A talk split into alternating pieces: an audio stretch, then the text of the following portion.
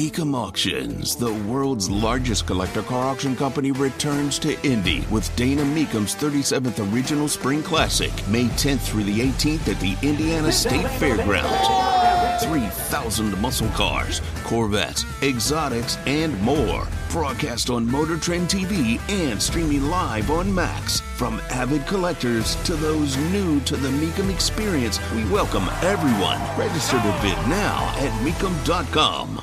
Everybody and their mother has got a take on these fires. And of course, you have the people who've gone full political. Representative Ocasio Cortez saying, you see, this is why we need the Green New Deal, because of course this is climate change. You just had a meteorologist describe to you that's dry. It's been dry before. These things happen.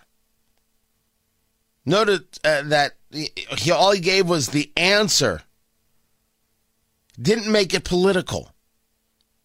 But as Rahm Emanuel, former chief of staff to Barack Obama, taught us, never let a crisis go to waste.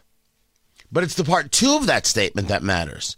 Because in that, you can find that you can do things that normally you wouldn't be able to do. That's a paraphrase, but that's the argument.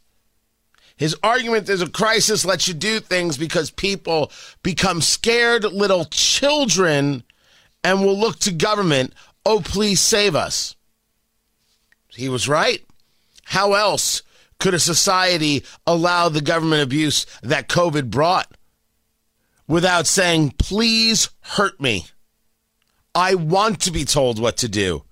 Lead me around like a lemming. I'm a subject, not a citizen. I mean, in, in every way, it played out, and we should all be disgusted by what we saw and just ensure that it never happens again. Tony Katz, 93 WIBC, good morning. Good to be with you. These fires are are a big deal, and it's not just because of the haze in New York, which is pretty rough. The East Coast is getting it because of how wind patterns and things like that. Of course, we're getting it. Of course, things are blowing across the lake. Of course, we are. So it's not just them, it's not just their thing. I'm not saying that we should be thrilled that we are. But these things do happen.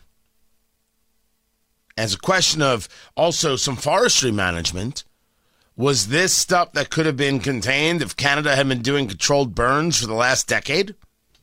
I'm assuming that information is really going to start coming out as people take more and more of a look at what's going on with these fires.